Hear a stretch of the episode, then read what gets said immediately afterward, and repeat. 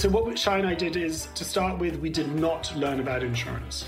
We actually pretty consciously resisted the temptation to look up insurance on Wikipedia and start reading. and instead, we took some um, office space uh, with a whiteboard and we spent a couple of months just asking ourselves the question of you know, first principles thinking. What do we not like about insurance? How would we build an experience that we felt good about? I'm Dan Murray Serter, and this is Secret Leaders. We uncover the raw personal stories of the world's greatest business people, the key turning points, biggest challenges, and most valuable lessons from their journeys, so you'll get inspiration and tangible ideas to succeed at life. Today's secret leader is Daniel Schreiber, the co founder and CEO of Lemonade. The insurtech startup launched in 2016 and floated on the New York Stock Exchange last July in the midst of the pandemic, where its valuation more than doubled on its first day of trading. Stay tuned to hear some fascinating insights on disrupting mature markets, playing politics with the establishment, going public, and being an outspoken CEO, especially on sensitive subjects. Now, first, a bit of background. Daniel is a lawyer by training, but after practicing for only a year, he followed in his grandpa's entrepreneurial footsteps by starting a company. But whilst his granddad was in furniture, Daniel was in tech. Now, he stayed with his startup until 2004 before selling it for no personal gain in what he described as a fire sale. He then moved on to the company that would eventually become the memory giant SanDisk. It was during an intensive business course that the idea of disrupting the insurance industry first came into Daniel's head. Alongside Shai Wininger, he founded Lemonade and set about to change the face of the insurance industry. Okay, Dan, but what is Lemonade? Well, I hear you. Let's let Daniel tell you all about it. Lemonade is a new kind of insurance company. So we're built from scratch we're vertically integrated. We built every piece of technology, but also all of the licenses. We're not fronting for some old frumpy insurance company. We built every element of the user experience down to the uh, um, insurance dimensions as well as the technological ones absolutely from scratch. And we started that in late 2015. We'll come to that, I guess, in, a minute. And today, Zoom, five years forward, we have a million customers, predominantly in the US, but we have launched in Europe as well. So live now in Germany, in Holland, and in France as well. And we offer renters insurance, homeowners insurance, pet insurance, and life insurance. Um, and we keep adding new products. So it, it has been a, a pretty rapid growth. You're talking about, you know, from standstill to about 200 million dollars in just over four years, and, and doubling every year. So that's that. As far as long as we can keep that up, that gives you a sense of it. And it's built on a pretty different um, way of thinking than traditional insurance, perhaps because its founders know nothing about insurance. So we had to rely on what we knew, which is we went back and tried to ask ourselves the question why do we and why does everybody else hate insurance? At a fundamental level, insurance is really a social good, right? Mathematically, it's about a pool of people coming together to share resources in order to help the weakest member in the hour of need. That is almost the textbook definition of a social good. But it's not how we think of insurance. The insurance is something that is um, characterized by deep distrust. Nobody believes the insurance company is actually going to pay them when they need to. And the insurance company doesn't trust you one iota either. There's this kind of symmetrical relationship of distrust, which we found fascinating, just intellectually stimulating. That why is that? And why is it that when you talk about fraud in insurance, you use the word fraud and you use it in other contexts, but you mean something quite different from it? Because usually when a tech company or any company is worried about fraud, they're worried about some hacker from the East or from somewhere else breaking into their system, stealing their credit cards or, or something like that. And in insurance, the people who are committing fraud are not those people. It's people like you and me, people who are upstanding citizens in other aspects of their life. And something about insurance brings out the devil in them and gives them license to misbehave, indeed, to, to lie and to embellish in their claims. And we tried to, before founding Lemonade, try to get to the bottom of that. What is it about insurance that brings out the devil in people? And early on, as we were founding the company, I reached out, I really uh, badgered uh, two Nobel laureates, one in behavioral economics and one in game theory, and just left them messages until eventually they returned my call if I promised kind of to stop calling. And really tried to dig in and to understand what it is about insurance that is so counterintuitive and counter to its fundamental um, goodness. And what we discovered was that if I had to distill it down to one thing, it's a conflict of interest. It's the business model It's something foundational. It's the fact that you pay me money in order to help you when you're you have a kitchen fire. But if I pay you those ten thousand pounds, you're ten thousand richer, I'm ten thousand poorer, and if I deny your claim, I will end the year better off. And that creates all manners of ill and it, that you sense even if you can't put voice to it you sense that there is this conflict there is an asymmetry of information there is an asymmetry of power because i have your money and you don't. And all these things give us license to level the paying, playing field. So you um, will embellish your claim. Obviously not you but one will embellish their claim. That's like wow this guy's really done his research on me. Yeah And then the insurance company will suspect you of that which of which you are in fact guilty and will treat you like the criminal that you might just be. And then you resent that. And then this tit for tat uh, develops and this whole thing spirals onwards and downwards. So we founded Lemonade, as I say, from the ground up, but on a different business model. And we said, how can we build an insurance company that we would like to deal with? And what we ended up doing is saying, well, to do that, I have to take a flat fee. I have to at least at first blush, disassociate my financial incentives from whether or not I pay your claims. Now, I don't know how many claims there'll be this year, so you say, how can you possibly do that? And what we've done is establish a business where you pay me your premiums, and for every pound that you pay me, I tell you in advance, I'm going to keep 25 pennies on the pound. So 25% goes to me as a flat fee, as it were. Now, I don't know how many claims are going to come in, so I need two ballasts that are going to stabilize that 25%. One is called reinsurance. So we buy something called reinsurance, which basically says if there are more claims that would have eat, eaten into our 25%, somebody else is going to pay those claims. And we, we sell off that element of the risk to reinsurers. It's some neat financial engineering, if you like, that means that even if there are many claims, we don't get hit by those additional claims. And we have something called a give back, a charitable give back, where we say to you if there's money left over at the end of the year, if it was a good year, not a bad year, and the, the results were more favorable than they might have been, then rather than keeping that money ourselves and profiting and being tempted to deny your claim in order to increase that percentage, we tell you right now that's going to charity. Hey, why don't you, Dan, choose a charity that's near and dear to your heart? And suddenly that changes everything. We've actually, from a game theory perspective, we've changed this from a two person game to a three person game. Now you've got the non-profit in the room. I don't make money by denying your claims because I put that money out of my reach anyway. It's going to charity. So why would I screw you over in order to gain money that I don't keep? I'm not going to do that. In fact, my incentives flip from denying your claim to paying it as quickly as I can so that I lower my costs and get the NPS hit, and you'll tell your friends all about it. And your incentives might change as well. And this is really the, where the behavioral economics kicks in. Today, you're happy to embellish your claims because you'll stick it to the man. You're, you've got a conflicted relationship with this nameless, faceless behemoth.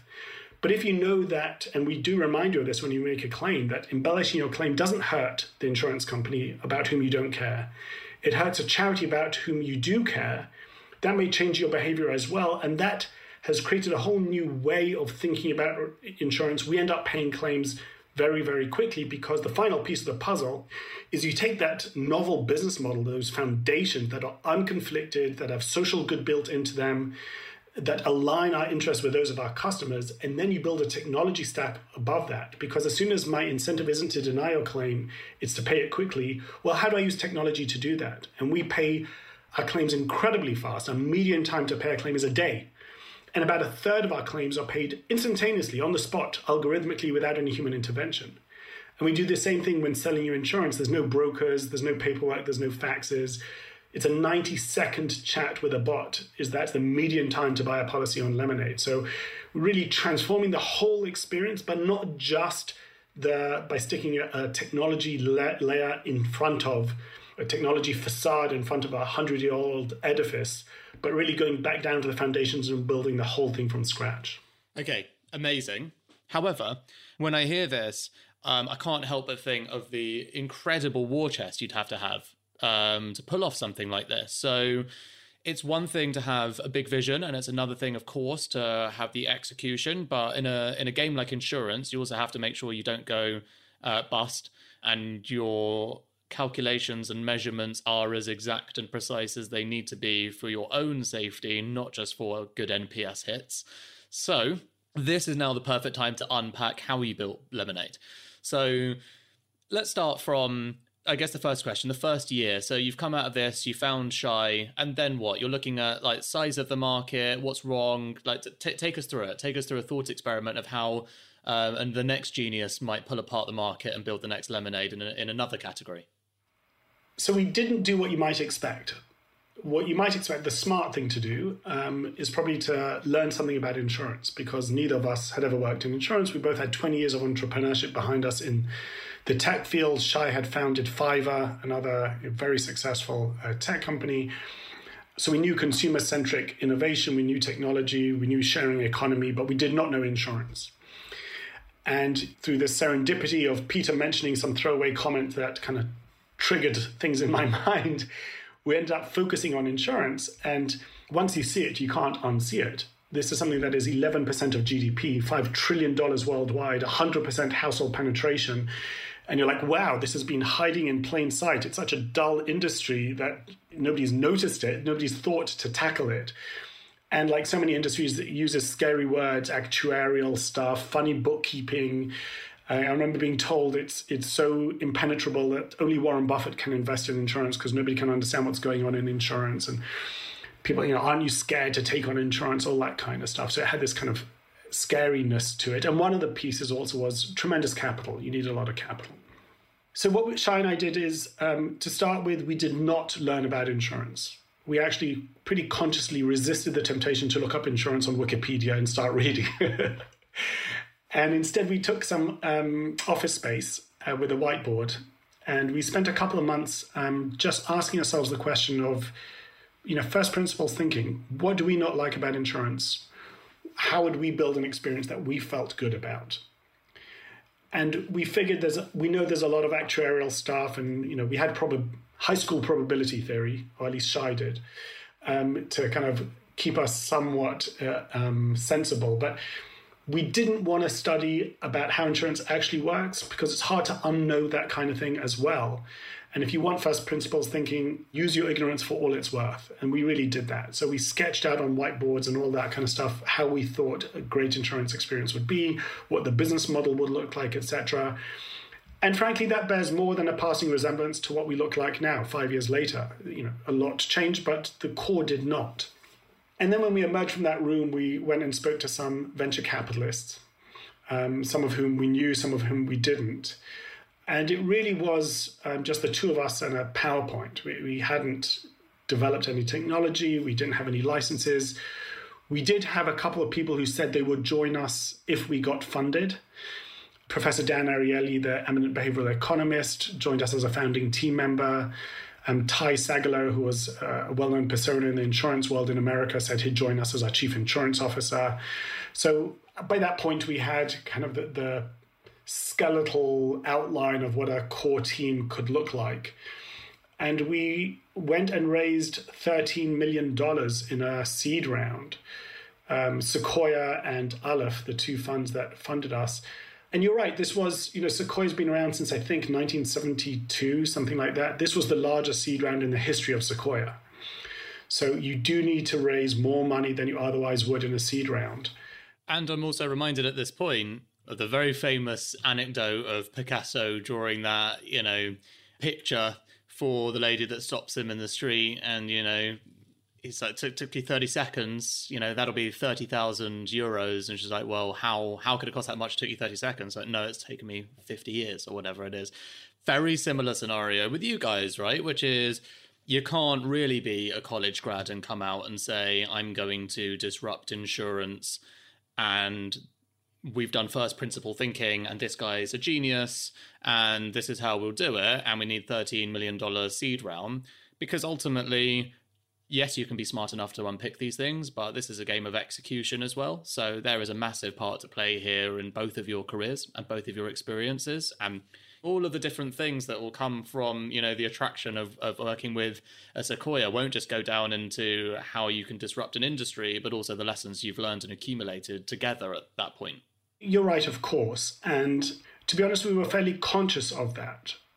So when we were thinking about what kind of company did we want to build, we wanted to build one where, where the barriers are really high, where we're cognizant that we may or may not clear the, the hurdle, but that if we don't it means that it's really tough. And indeed, even if we do, maybe not everybody else can. So the gray hair would be an advantage. If you were founding a Pokemon Go, any college kid who has the idea can execute that. We did know that getting licensed by the great state of New York requires real gray hair, real money, real personas, real resumes. So part of our decision which industry to go after and in what structure, the idea that we would actually establish insurance carriers, um, we felt would winnow out, would, would kind of shrink the universe of potential competitors considerably. So that was a, something that we, we consciously did.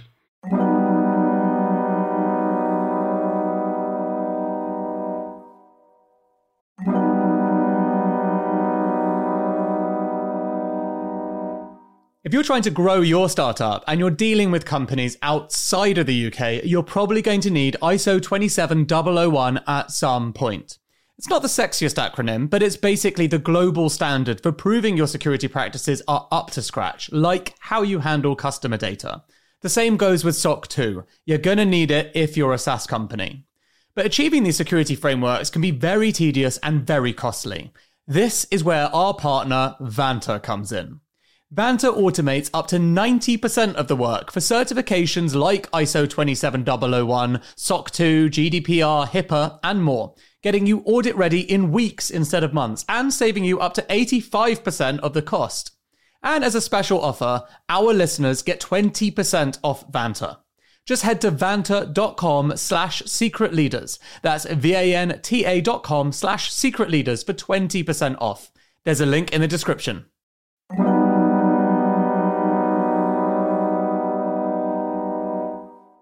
Look, you know I'm fascinated by AI, but until the machines take over, there's only one thing that's going to determine your company's fortunes people. This isn't some kind of hollow point to make me look good. If you speak privately to any successful entrepreneur, they'll confirm it's true. So, if you're a leader of a growing business, then you should check out Personio. It brings together all the important HR things like hiring, onboarding, payroll data, performance reviews, and so on. You don't want loads of employees sending you emails asking for time off. You want to be able to see things objectively, like it's taking you too long to hire. You want to do performance reviews well, having clear goals for people that are logged in a centralized system. And you want to do all these things in one simple tool without having to become an HR expert. All of this is possible with Personio. Check it out at personio.com forward slash secret leaders. That's personio.com forward slash secret leaders. There's a link in the show notes. So you've taken $13 million from Sequoia. You've brought on board some amazing team members. What year was this? And then what? So it's still 2015, um, the summer of 2015. And then we, we started working. So we incorporated, I think it may have been July or something of that year, and um, hired a team and started developing the technology while applying concurrently for our licenses. Both, both the licenses and the technology have a funny kind of story to them the technology we had a, a make versus buy decision. So um, a lot of people told us in general, we were advised by everybody, don't establish your own insurance carrier. You guys don't know insurance. Um, stick to your knitting, partner with an insurance carrier, and you do the technology stuff. That's what you guys know how to do. And we felt in our bones that that was not right, and that there would be a really gla- a really low glass ceiling if we were beholden to some large insurance carrier. And I'm really glad we didn't. And against your intentions to find all the hurdles. yes. Um, although erecting hurdles that don't also add value doesn't really help you. You have to um, find things that really does change the, the, nature of the game. But both in foresight and definitely in hindsight, um, we felt that establishing our own carrier, owning the full stack, being able to build the business model that we wanted, the risk profiles that we wanted, understand the plumbing of insurance. We felt there was a lot of value there, and maybe we'll come back to it, but I think we were right. But that meant going to New York in our case and, and applying for a license, which was um, a saga I'll come to in a second. And then we had to start building the technology. And there again, people said to us, listen, add value by all means, but don't build the stuff that's already been built. Here are 10 vendors that can offer you policy management and customer management, all these kind of things. And we went off and, and Shai started meeting with all of these different vendors. And I remember him coming out really flummoxed and bemused from, the, from these meetings. And I remember at one point he says to me, Daniel, and they all told us these are 18 month implementations, multi million dollar license fees. And we felt, well, there must be so much that we just don't know in order to justify such a long development cycle, such a hefty price, which for us would have been, you know, exorbitantly expensive. And Shai comes out of the sixth meeting and he says to me, Daniel, either I'm just not getting it, or I could code this thing on my Apple Watch while I'm driving home tonight. Now, he couldn't quite do it on his Apple Watch while he's driving home tonight, but not far off. A team of five people stood up an entire policy management system in five months. So we had the basics, the user experience, the outline of what you said you saw and loved was ready pretty quickly. We kept adding to it. Of course, you, you get you know the basics, and then oftentimes you have to backfill a lot of the stuff that you cut corners on, and you get the product debt and, and technical debt. But the license wasn't coming. And the thing with insurance is you can't beta test this stuff. You need a license and it needs to be a real product. You can't just launch it and, and hope for the best. You go to jail for that kind of thing. And the great state of New York was just ignoring our application. And I had an interesting moment where I was sitting in our office in New York, 100 meters from the regulators who wouldn't meet with us even. And I got an emissary from 10 Downing Street she had come to New York in search of companies that should really launch in the UK. And she said to me, Daniel, if New York's giving you a hard time, you'll be received with open arms in, in London. Why don't you come? And so we developed a plan B, which was to launch in the UK. And I did come to London and I was hosted in 10 Downing Street, which was a big deal for me. And I remember the pitch was a pretty compelling one, which is the United Kingdom is, uh, you know, the, the great a connector both to the United States and the gateway to Europe. And where insurance comes from Scotland, if I'm not mistaken. And the seat of insurance, Lloyd's of London, it's one of the great financial centers of the world. And they said to me at the time, listen, that the one thing next week we've got this Brexit vote, but we'll just get beyond that and then all will be well. Famous last words. Oh, yeah, I, I, actually forgot about Brexit. That, has been and gone, right? So the. things didn't quite. David Cameron at the time was optimistic, and it didn't quite play out the way he'd hoped.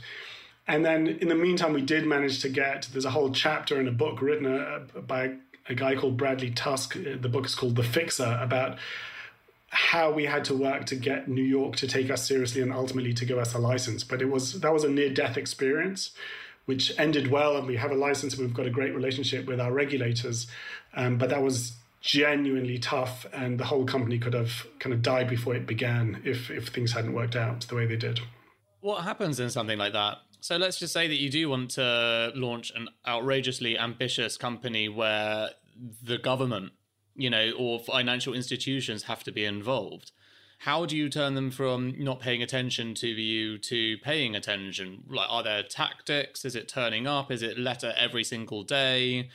Is it like you mentioned a fixer? You know, is it like people that know people? Yeah, so we rather naively, for the first six months or whatever it was, um, felt that this is just a legal bureaucratic process. You have to submit your paperwork and wait like good boys and girls, and you'll get your response, and then you'll back and forth. And we met uh, this guy, Bradley Tusk, who became an investor and an advisor, and he said, No, no, no, this is all politics. This is not uh, formalities, this is politics the insurance regulation reports to the governor, and the governor is, is an elected politician, and you have to bring bring pressure to bear.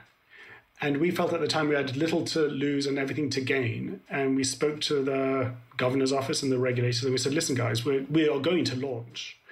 If you respond to our application, we weren't asking them to cut corners or to do anything untoward, just to just to take us seriously, just to give us the time of day." And we basically said, you know, on this day, we've booked three speaking engagements, which I had. And we said, we're either going to speak about how New York is closed to business and to innovation, or we'll talk about how we're launching Lemonade. And it's your choice. And by the way, here's the full page ad that we're taking out at the cost of $100,000 in the New York Times. And this is what it looks like. And here's the tweet that Sequoia plans to issue. And here's the change.org campaign that they plan to launch. And ball's in your court. This is the date. This is when it all happens. And a day before that date, I got a phone call from the regulator saying we're we're ready to engage with you. Amazing. That is fantastic. I'm so glad I asked because you're about to move straight on. But you know, this is this is the crunch time. This is where the moments of great entrepreneurship hang on, you know, pivotal stories in a company's history. And there's always another way of finding out, you know, how to make that change and how to turn someone's mind. And yeah, sometimes the public pressure. And again, like, thank God you did have the capital because being able to take out a hundred thousand dollar um, page ad is such an important high leverage opportunity for you. You know those things can't go to waste, and there's no point having the war chest on product and nothing on marketing if you can't leverage those those moments. So thank you for sharing. Okay, you've got your license, you're ready to roll. How big is the team? Yeah, so we got the license ultimately in September of 2016 and launched a few days later. I think we had 19 people on the team at the time, something like that. And we all got together in the same room in a WeWork in downtown New York and, and pressed the button. Uh, and we all had kind of bets going about how many policies would we sell on our first day. It ended up being 100 or 99 or something like that, which was higher than anybody dared hope for. And uh, we start off with renters insurance and homeowners insurance only in, in New York. Um, the United States, unfortunately, is 51 separate jurisdictions when it comes to insurance. Europe is not. Europe is one license gets you 31 countries. Um, but in the US, you get license. And guess which country is not going to lo- be part of that one anymore? Uh, anyway, yes, back to you. Yes. So we started selling and we got the, the basics up and running customers coming in. It was it was as exhilarating as could possibly be. And as i say you can't beta test this stuff. So you don't really know what to expect. And this all along while you're building it um, you do have this question will the dog eat the dog food? Have you are you solving a problem? You know you, you spoke earlier about this pain point and we, we felt it and we thought that we had empathically designed a product that would address it but we were holding our breath because we had no real world feedback to suggest that we were right as of yet. And fairly early on, we knew that we did. Um, the, the word of mouth spread quickly. The reception was fantastic. The reviews, the press, consumers were all really uh, favorable to gushing. So it was just a huge sense of relief more than anything else that we'd raise all this money, hire these people, develop this technology, and it wasn't for naught. And then we started advertising and getting our Google AdWords and Facebook, and we started putting money behind it and started seeing the growth really kick off. And we went over the next couple of years, we, we started getting licenses in other states, not yet internationally, but we started growing. During our first year, we got California and Illinois, and I think Texas. So some of the big kind of anchor states. We very much wanted to have the bookends of the United States, New York and California, the tech center, the finance center and we felt we could fill in the middle um, as we go. And we saw rapid growth, and the team had to grow very quickly. We kept having to hire. We went from zero to a hundred million dollar run rate in three years, which is breakneck speed and you know unheard of in insurance. But even in the world of fast growing tech companies, it's a little bit of an outlier. Slack achieved something similar, but not that many companies have. So all of the challenges of growth, of growing at during those years 500% compounded annual growth rate, keeping the culture alive, adding people so that at any given time most of the employees haven't been with you for a year, all those kinds of challenges. But it was an absolute thrill, raising money along the way so that we could keep doubling down and developing new new geographies, new products, etc.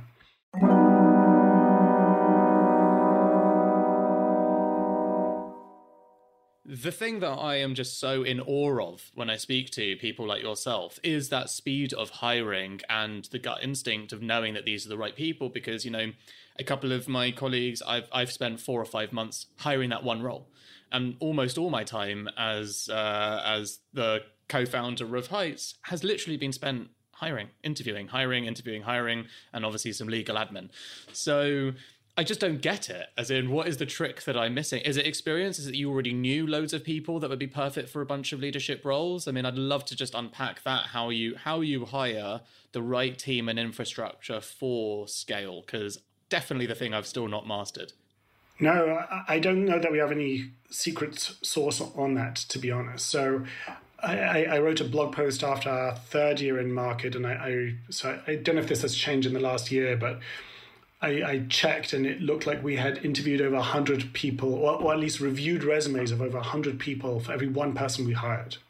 Yeah, I mean that that basically resonates exactly, which is why I'm I just always am amazed at being able to hire hundreds of people. Right, that's the thing. So I'm like, yeah, there's so much to consider.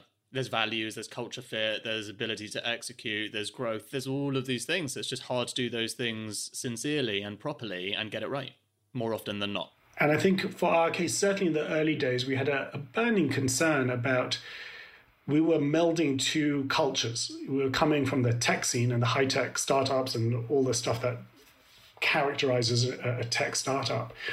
But we were going into insurance and we needed to hire quite a few people who come from that world. And that is a very far removed kind of world. And I used to talk a lot in the early days about the black hole. I used to tell everybody we have not yet achieved escape velocity from the insurance way of thinking. And we're going to keep having people, just like people told us, don't create your own insurance company and just use this software. And we're going to continuously be told to do things the old way. And we have to continuously be cognizant and on the, uh, on the lookout for those piece of advice because it will be the path of least resistance and we have to resist it. And that also manifested in the hiring. How do you hire people out of the world of insurance who are massively um, accomplished and bring them on board to cut off the very branch on which they sat and to rethink the things that they've known no other way of doing things? And in the early days in my job descriptions, I actually made a requirement. And, you know, when you put all the requirements, one of them said, it literally said this um, midlife crisis. That was one of the requirements for the job. And I kind of said that if you're happy in the corner office of one of the large insurance companies, you're not right for us and we're not right for you. We need somebody who's sitting there saying, What the hell am I doing with my life? And they, they should apply. And I remember when we announced some of our insurance hires, TechCrunch wrote a piece on it. And they said that you know, they mentioned the names of the people that we hired, and it says a lot of our readership won't know these people, but these are the Satya Nadellas and the Brins of the insurance world. And I went into the office and I showed it to the insurance guy. I said, Hey guys, you've got to see this piece. You've been likened to Satya and to Brin. and they look at me and they go, "Who's who's Satya? Who's Brin?" and that was kind of my moment. I realized, wow, how how far removed these worlds are from one another. But then you do get to a pace and to a place where I think you get to a critical mass, and there you start being attractive to a self-selecting group of people who apply, and you have teams who have imbued the ethos of the place and can help find and recruit and onboard. And on some point, the culture becomes, I don't want to say entirely self sustaining, you can never be blase about it, but it does get easier. I just, I have to say, I'm, you know, just like I've already said, but just incredibly impressed at the ability to scale teams that fast. And during the last year as well. So we're going to come on to the last year where you decided to IPO and you did your your roadshow from this very room that we're talking to you in right now, which um, having spoken to many founders before who've had to do roadshows, much better, pleasant experience, and probably a lot better for the planet because they had to get on planes every, it seems, 12 hours. And before we get onto the IPO, how much had you actually raised at this point, you know, putting you in a comfortable position, obviously, to satisfy the growth?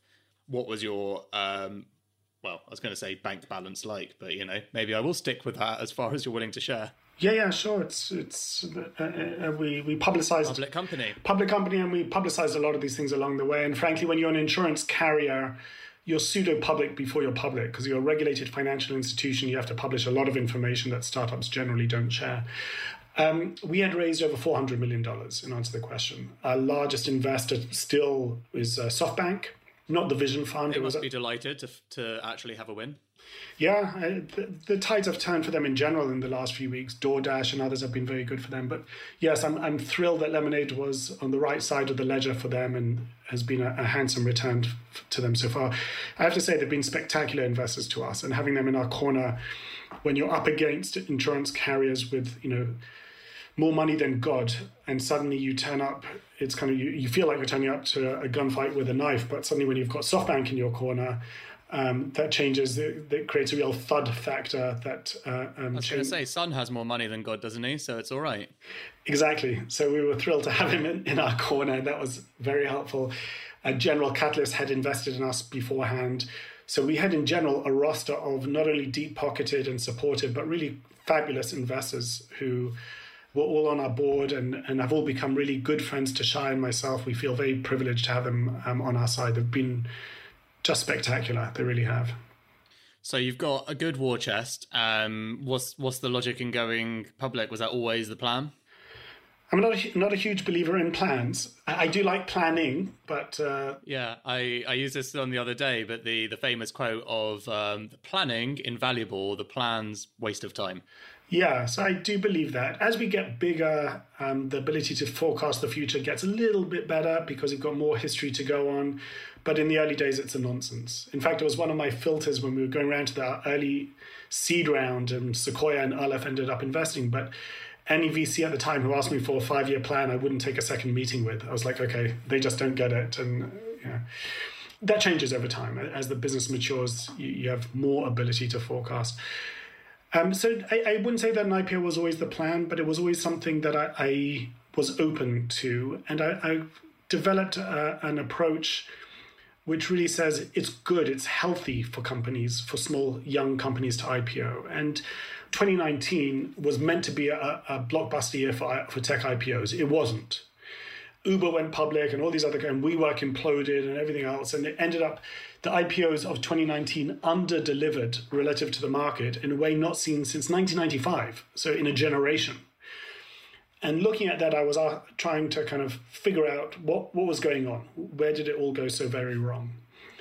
And then I looked into it and found that some of the most iconic brands in, in the tech sector, you know, the, the Microsofts, the Apples, the Amazons, they all went public young. And they had to because there was no SoftBank. There was no huge, endless pools of late stage venture capital that will give you multi billion dollar checks. So if you wanted to keep growing, the public markets were the place to go. And those companies all went public at about their fourth year at about $100 million of run rate. Some more, some less, but spitting distance to where we were. And in fact, in 1999, the average age of a company going public was four years old. 10 years later, it was already 14 years old. And the tables had really turned, and I wasn't sure that that was to the benefit of anybody. Sure, there was a lot of money available, and you could stay in the cozy cove of venture capital for longer.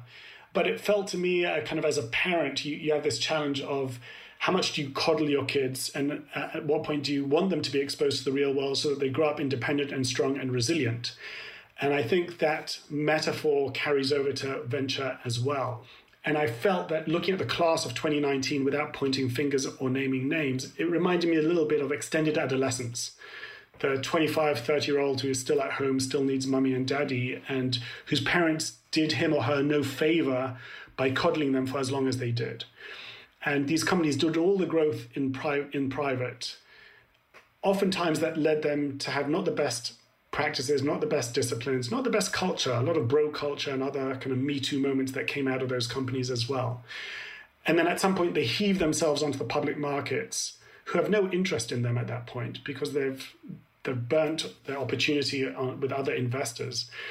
And therefore, they weren't rewarded by the IPO market, and therefore they couldn't continue to grow with IPO money. And the the feedback loop that had served Apple and Microsoft and Amazon so well of you go early, you reward your public investors, you can then go back to them and continue to fuel your growth. They broke that cycle. So, for all of those reasons, I felt that even though it's easier and it would have been cheaper, we could have raised more money for less dilution in the private markets. I'll tell you that to a certainty and with greater certainty. And yet we chose to go public while we had $400 million or more in the bank. We weren't doing it for the money. We were doing it because we think in 20 year increments. And when you ask yourself the question, not what's not what is good for the next quarter or two quarters, but we want to build an iconic 21st century incarnation of an insurance company. What is the right platform upon which to do that? what will be the best long term train tracks upon which to, to launch this thing. And it has to be the public markets. You may get more dilution, there may be more volatility, and if you're prone to look at the share price, that can drive you insane. But if you keep your eye on the prize, I, think that that is the way to go. Yeah, I think that's uh, a great analogy, and it's interesting because 2020 has been the surprise breakout year for loads of tech firms, but you know many of them been going for a lot longer than four years. But then I suppose their IPO prices have also been rewarded for that too.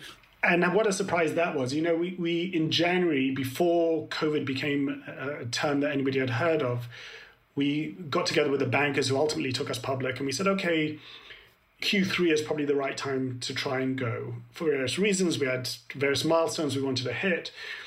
So we said, okay, let's open calendars. March 24th, we'll have what's known as the org meeting, which is the kickoff meeting for um, for an IPO. And when March 24th came along, it seemed like the most ludicrous thing to even think of going public.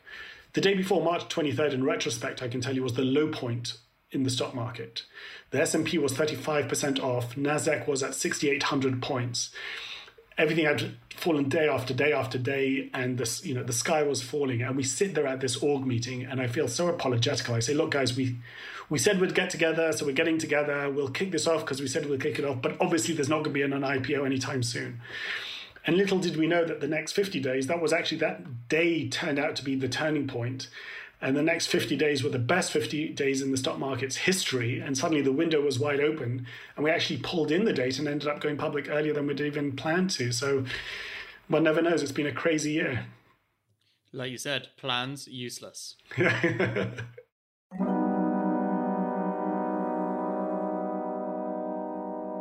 You'll know the UK is the home of Wimbledon, 007, and good old fish and chips, but did you know it's also the home of insurance?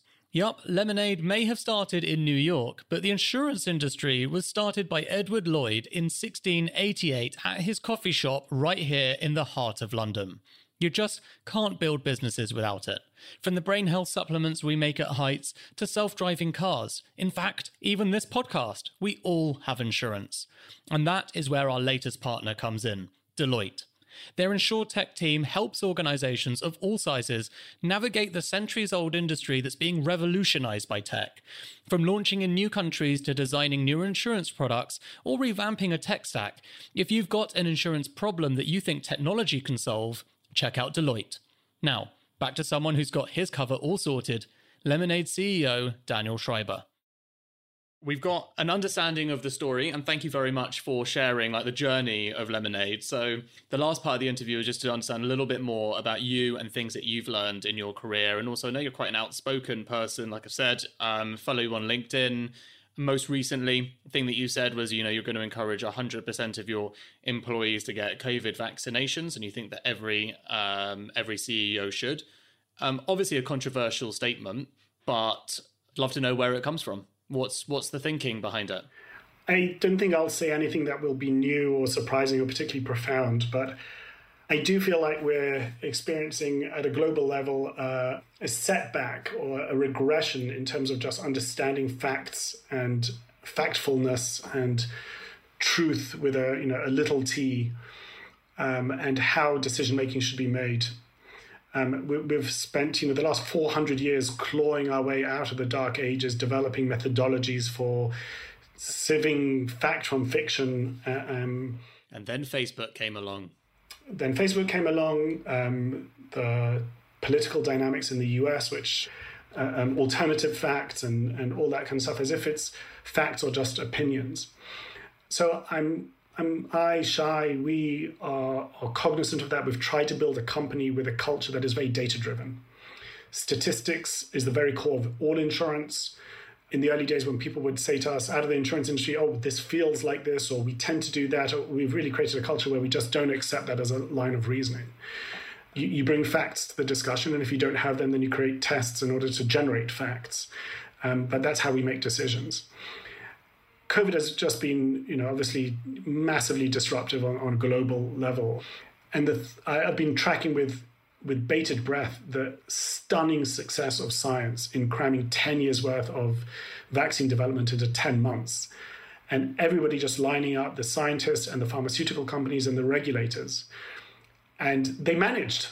And then to read that anything from 40 to 60 to 70% of the population says, nah, I don't trust that was just shocking to me. People are dying at the moment. It's you know the dark dark point of, of this whole pandemic, but people are dying at the rate of 500 per hour. In three months of this pandemic, a million lives will be lost. Now, up until now, I have not envied our leaders who have to choose between so many different evils, shutting down this and shutting down that, and how do you balance the lives lost versus school years and kids being in school and the lonely, loneliness of old people and all these things. But suddenly you have a vaccine that can relieve you of that horrible dilemma where, where whatever you choose to do is too little of something and too much of something else. And then for people to, with a blase nonchalance, say, I don't trust it, without reading the articles, without doing the hard work, without understanding the data, just seemed to me kind of unforgivable. It's like, if you've got a real reason, fine, but otherwise, for goodness sake, there's a, a chance for all of us to end this. And I think that companies are in, and CEOs are in a position of influence and to some extent a position of power. And it is, I think, within my rights to say I don't want people bringing a communicable disease into the office, particularly if they can easily avoid it by just rolling up their sleeves and, and getting a, a jab. Um, and there better be a good reason if they're not willing to do that. There better be in some risk group that I'm not aware of or have some exotic religious belief that is not one of the mainstream beliefs because most religions are in favor of vaccination. Um, and I do think that leaders need to stand up and, and say that. And anti vaccine or just a broad unease about vaccines isn't a good enough excuse when there's this much on the line. Thank you very much for sharing. And uh, I know, you know, you've got strong opinions. Uh, you know, I, I guess in this sense, strong opinions strongly held. But I guess, you know, another sense is to be a really strong leader, often you need strong opinions loosely held. So, just to delve into that for a moment, what are some good examples of uh, times in your career where you know you've made a grand statement? You know, it might be to your team, it might be to a colleague, and um, frankly, you've been proven wrong. And how do you deal with that kind of ego damage? when the role of the CEO is to kind of come with the facts and and be confident in what you're saying come with the facts and being confident with what you're saying aren't synonyms. I think the role of the CEO more than anything else is a storyteller. And to it starts off, you know, J.K. Rowling has to have a vision of Hogwarts. And it starts off with that. You have to have a vision of something that doesn't actually exist today, but you think might, unlike Hogwarts, might exist one day. And then you have to tell the story in a way that makes it tangible to your audience that they can see it, they can smell it, they can touch it, they can feel it, and they have clarity of purpose of the destination that they're going towards. I, I think job one of a founder CEO is storytelling. Oftentimes people, oh, you're telling stories, it sounds like you're trivializing things. I don't trivialize it. I put that on a pedestal as job one. You never want to lie or, or give people a false understanding. It, this is where we want to go. I'm not saying that we absolutely will get there. There is a decent chance of failure along the way you know, the odds are actually stacked against us, but wouldn't it be amazing if we managed to overcome those odds?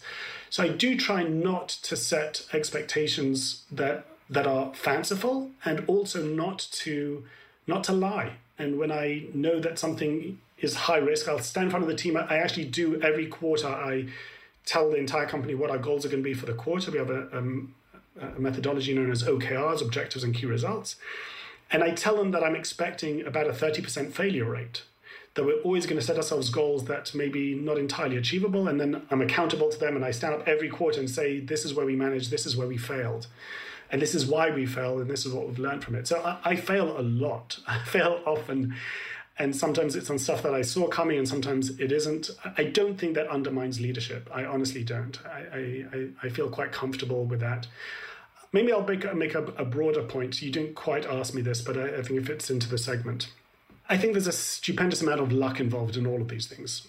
Um, one of the things that I've come to believe um, over the years with increasing certainty is that a lot of stuff is uncertain and that there's a lot of serendipity. And I think the luck comes in, in two levels, if you like. One is, um, you know, we've spoken about the journey of lemonade. There were so many forks in the road and the stars aligned and we managed to get the funding that we needed and we managed to get the license. And i met Shai and we launched before the competition and we came up with the right name and it was available and all these we managed the ipo window open the stars aligned for us. We had a lot of luck a lot of serendipity and it could have played out differently. One of the folks who invested in us in the seed round invested in my first startup in the 90s he lost all his money back then. He's made something like 50 to 100 times a return on his money right now I may have learned things along the year, but I may be 10% better. I'm not 100 times better. Um, and the results are out of all proportion to whatever I've learned. And there's a chaos in the system. And small changes can have outlandishly big results for good and for bad. And I could have, could have fallen flat on my face. And we've had what is so far been a spectacular success. And the distance between those two can be stunningly small. And the, the temptation in retrospect to attribute it all to all those smart things you, you did, I think misses a lot of the, the luck and serendipity and, and good fortune. And I think the good fortune runs deeper though, because even those things that are attributable to skill and wisdom and experience, and I don't dismiss those, those are important, then you ask yourself the question well, where did that come from? Where did you get that, those skills and that wisdom and, and that experience? Well, it's a combination of nature and nurture. You know, that's the totality of us. And I didn't choose my nature and I didn't choose my nurture. So I was kind of, both of those are accidents of birth. Um, so I, I, do reject the myth of the self made man. I, I think that there's so much, as I say, that is down to good fortune in the community and family and all of that. So I, I approach what I do with um, a deep sense of, of humility, pride, and joy, and all of that, but also um, a deep appreciation that it could have been very, very different. Thank you so much. It's been a pleasure, Daniel. Perfect. Thank you so much, Dan. Next week on Secret Leaders. If you think about sport, it's really simple. Sports are games. You know, often it's like ball in net, ball over net it's some sort of game. And at the end of the day, you know, they're sports, they're very serious, you know, there's physical, but they're games. And the reality is that games, as in the ones that we play on the computer, are like super engaging and they're much more engaging in some ways than some of these like physical sports or, or games. Here at Mindset Win, we want to give you the tools to become better at what you do. Taking inspiration and wisdom from our guests, we will hear stories, strategies, tips, and tricks. Told by leading names in sport and beyond. Who know what it takes to get to the very top.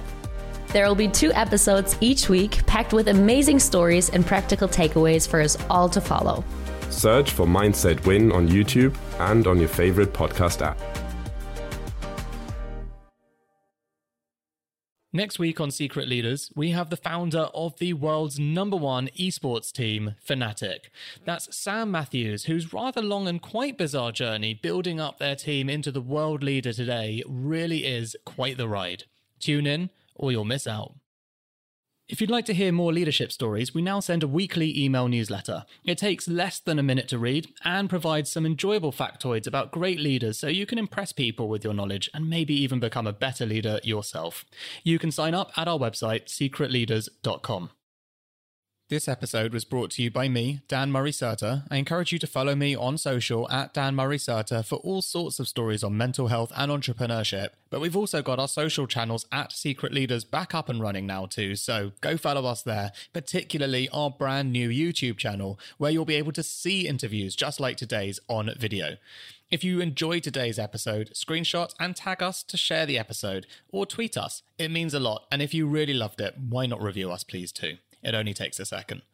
This episode was produced by Rich Martel with editing done by Harry and Daniel at Lower Street Media, artwork by Charlie Stopford, and bringing it all together, our head of podcasts, Will Stollerman.